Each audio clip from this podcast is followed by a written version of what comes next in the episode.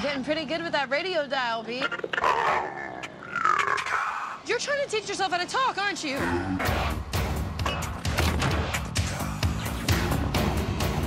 DJ Bumble in the house. You must protect Earth and its people.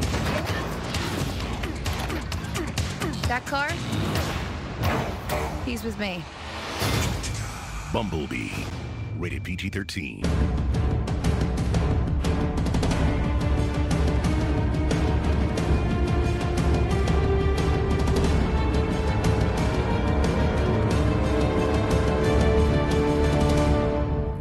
And welcome to the podcast. Uh, This is a Phil Instatake, and this time I'm going to be taking a look or giving you my thoughts on 2018's Bumblebee.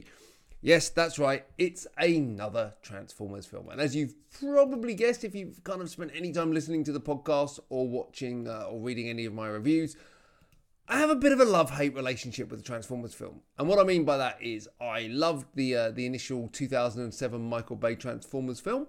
Uh, in fact, I gave it an eight out of ten um, on the IMDb. But since then, the films have got progressively worse. Uh, Revenge of the Fallen, I gave a four star rating to. Uh, Dark of the Moon, a one star. Age of Extinction, a one star. And The Last Knight, a two star. And one of those stars was just for the fact that Anthony Hopkins was phenomenally in the wrong film.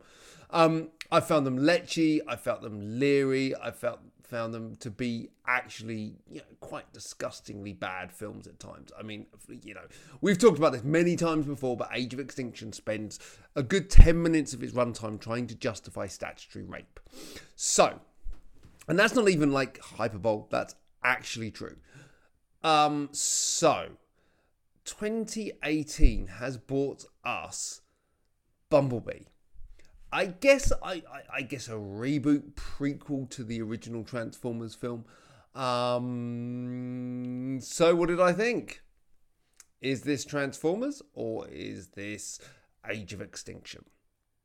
But actually, thankfully, it's it's Transformers, and thankfully, it's actually even slightly better than Transformers. Um, yep, that I know I've not gone mad in a year where uh, there has been a Fifty Shades of Grey movie and a Transformers movie, uh, usually the worst two films of the year for me. Um, Transformers uh, or Bumblebee has knocked it out the park. Um, yep, that's right. This is a genuinely good film, and I actually think it's probably better than the initial original Transformers movie by Michael Bay. Um, no, uh, I also haven't had a bang on the head. So, uh, directed by Travis Knight, uh, who is best known as the director of Kubo and the Two Strings. Uh, my one of my films of the year for 2016. Um, Kubo and the Two Strings was simply phenomenal. Um, but he also has done some uh, kind of art department work on uh, lead am- animator work on Box Trolls, Paranorman, Coraline, and others. So, you know, we are talking a seriously talented director uh, and filmmaker. And actually, that comes across because what Bumblebee does that I guess probably all the Transformers films didn't do, and that includes a bit Michael Bay's original uh, live action film, is actually the focus here is not on robots beating each other up. And in fact, the robot on robot action, so to speak, is actually relatively limited throughout the film. This is truly a story about a girl looking for a friend um, looking for someone to relate to, looking for someone that, that can kind of, that she can kind of have almost as a surrogate dad. Um, and that's what kind of drives this film. That's what's at the heart of this film. And I guess that is what makes this film really work. Uh, Hailee Steinfeld is fantastic in the lead role. Um, but actually, you know, she's got some some pretty good support from from John Cena, the uh, WWE wrestler, and um, Jorge Lendeborg, Jr. as Memo. Um, it, it's got a heart to it, and actually beyond that, it, you know, the action it, you can see it. So when there is action, you can actually see it. As a Transformers film, and even Michael Bay's 2007 film, um, as a Transformers film have gone on and on and on, the action has become kind of almost unwatchable you know, you can't see who's fighting who. There's no kind of sense of scale or size. But actually, that's something that, that Bumblebee really nails. You really, really, really can see who's fighting who. You really can see which character is which.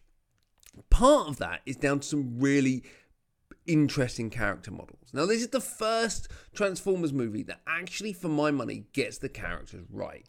They look like the Gen 1 Transformers characters. And not to give anything away, but the opening of the film is set on Cybertron, and it's kind of that Transformers movie you always wanted to see. Um, you know, there's even kind of Soundwave uh, is in that sequence, looking like Soundwave from the uh, the 80s TV show. And that kind of stuff really makes it work. They feel like characters. They don't feel. They feel like characters you know, I should say. They don't feel like the CGI monstrosities that the Michael Bay films become. But actually, beyond all of that, what you have here is a film that really, really relishes in its characters. Um, it really kind of, yeah, Bumblebee is a living, breathing character in this film. Not just a robot that goes around smashing stuff. You know, Optimus Prime is a character. He's not in it very much, but when he is in it, you, you kind of actually relate. And, and again, you know, the same Optimus Prime voice that, that kind of has been through all of the uh, um, live action films and the animated uh, animated cast as well, animated uh, films as well, and that gives a real sense of um, consistency. Uh, you know, Peter Cullen once again voicing Optimus Prime and doing a fantastic job. So, what do I rate Transformers or Bumblebee? Let's not call it Transformers because I think that makes it just reminds us just of all the other things that have gone before it. Uh, Bumblebee, I'm going to give an 8 out of 10. I thought it was a really, really good film. It's something that I'm going to enjoy rewatching again. And actually, I think probably sits there as the best of all the Transformers films. The animation, the action, and everything else that goes with it feels right. Uh, and this is a film that focuses on character, not robots, that focuses on kind of emotions and not kind of smackdowns of CGI beast against CGI beast. It's quite a small story as well. This isn't about trying to take over the galaxy or the universe or some weird MacGuffin. This is about kind of one robot sent to Earth to try and pave the way. You know, this is very much set in a time before the Bay films kind of throws everything and the kitchen sink and the kitchen at you. So overall, um, Bumblebee is a really, really good film. Um, it's well worth watching. It's definitely worth watching in the cinema and stay for well, I guess just after the first credit because there is some extra bits to it. So don't forget to check out uh, myself at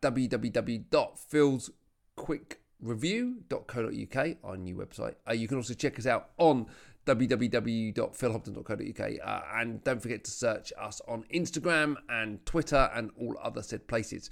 And this podcast, this here very podcast that you are listening to right now, is now available on Spotify as well. So get listening, share, and remind all of your friends to listen as well. Uh, this has been uh, Phil's Insta take on Bumblebee, and myself and Ross will return shortly for our uh, preview of 2019. Thanks for listening. Bye.